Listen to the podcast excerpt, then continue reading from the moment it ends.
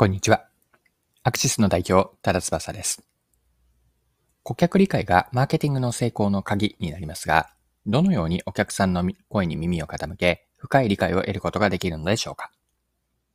ご紹介するベースフードの顧客理解術を学ぶことで、その答えが見つかるかもしれません。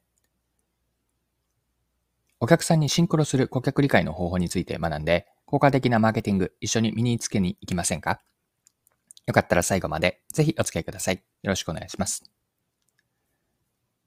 はい。今回はある記事を読んだんですが、記事のタイトルを言っておくと、01で市場を作るためにマーケターができること。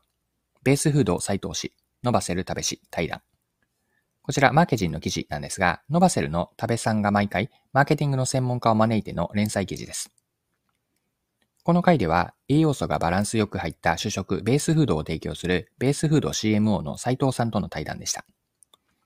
ベースフードでのユーザーへの向き合い方が興味深かったんですが、記事から一部抜粋をして該当箇所を読みますね。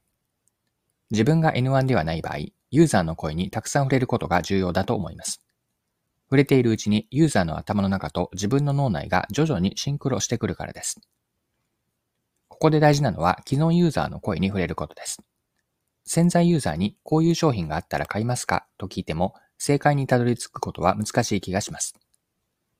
はい。以上がマーケジンの2023年1月30日のインタビュー記事、対談記事ですね。対談記事からの引用でした。今の中で面白い表現だと思うのが、ユーザーの頭の中と自分の脳内が徐々にシンクロしてくる。このようにおっしゃっていたんですが、これ注目したいんですね。まあ、シンクロするという相手に乗り移るような、憑依するようなイメージ、お客さんに乗り移るような憑依するイメージなんですが、これ注目してこの後掘り下げていきたいんです。はい。で、この後、後半に入っていって、このベースフードの今の話から学べることについて掘り下げていきたいんですが、お客さんをどのように理解するのかに示唆、学びがあるんです。さっきの引用箇所、もう一度繰り返し読んでいきたいんですが、ここで大事なのは既存ユーザーの声に触れることです。潜在ユーザーにこういう商品があったら買いますか？と聞いても正解にたどり着くことは難しい気がします。こんな風におっしゃってたんですよね。既存の今のお客さんの声に触れることについて、ここに解釈を入れると、お客さんの過去とか現在の状況、行動であったり、感情を、思ったこと、これらを聞いていくんです。一方で、潜在ユーザー、つまり、まだユーザーにはなっていない、まあ、これからユーザーになるであろう人も含めますが、そういう人たちにこういう商品があったら買いますか？と聞いても、まだ使っていない商品、存在していないものへの意見とか、まあ、つく意見というのは、売り手、作り手が求める正解にはたどり着けず、あまり参考にしないと。まあ、こういう考え方、アプローチなんです。ベースフードのお客さんへの向き合い方、考え方は、もっとこう汎用化できる示唆があるんです。で、学びへの論点をクリアにするために整理しておくと、聞く論点ですよね。聞く論点というのは大きく3つあって、1つは聞く相手。今回で言うと既存ユーザーなのか、潜在ユーザー、つまり見込み客なのか、聞く相手が論点の一つ目です。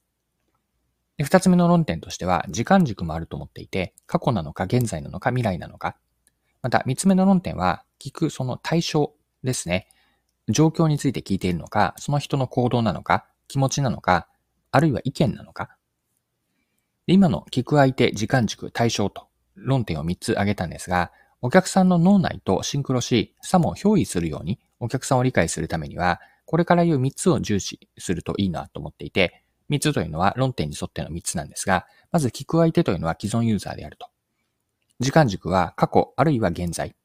また、対象というのは置かれた環境であったり、利用シーンなどの状況、その時の行動であったり感情。まあ、それに対して今言わなかった？3つの論点のうち含めなかったまだ使ったことがなくて価値を実感していない潜在ユーザーであったり、未来のこととか、あるいはこうした方がいいなどの意見、これらはたとえ聞けたとしても参考程度に留めるわけです。お客さんにシンクロするとは、お客さんの見ている景色を自分も同じように見ようとし、一緒の立ち位置や方向から顧客目線になること。これがお客さんとシンクロすることの本質的なとこだと思うんですよね。まあ、そのために必要な情報はお客さんの事実に基づいた情報なんです。事実と言っているのは、実際に商品を体験したその価値、または、うんと、価値がなかったことというのが分かっているお客さんに対して、お客さんが取った行動やその時の感情、環境や利用シーンなどを聞いていくと。これが事実に基づいた情報になるわけです。既存ユーザーも潜在ユーザーも一括りにしてお客さんとして大雑把に捉えず、お客さんとシンクロし深い理解、深いお客さんを理解するという目的のためには、誰に何を聞くのか、この誰にと何をの解像度を上げることが大事なんです。聞く論点として先ほど3つ整理したんですが、もう一度繰り返しておくと、まず聞く対象というのは、既存ユーザーなのか、これからのお客さんである潜在ユーザーなのか、また時間軸としては過去、現在、未来があって、聞く対象は状況を聞くのか、行動なのか、感情なのか、あるいは意見なのか。で、目指したい、そのシンクロする状況、つまりは何を知りたいのか、それによって何を重視して聞くのかというのを今の論点から考えてみると、顧客理解のヒントになるでしょう。はい。そろそろクロージングです。今回はベースフードのお客さんの向き合い方について取り上げて学べることを見てきました。最後に学びのポイントを振り返ってまとめておきましょう。お客さんとシンクロするような顧客理解の方法。こんなテーマで見てきたんですが、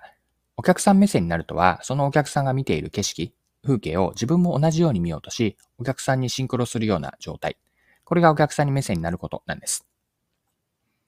実際に商品を体験し、価値が分かっている、価値を分かっているお客さんに、お客さんが取った行動とか、その時の感情、環境や利用シーン、こうした事実に基づいた状況、これらを聞くことによって、お客さん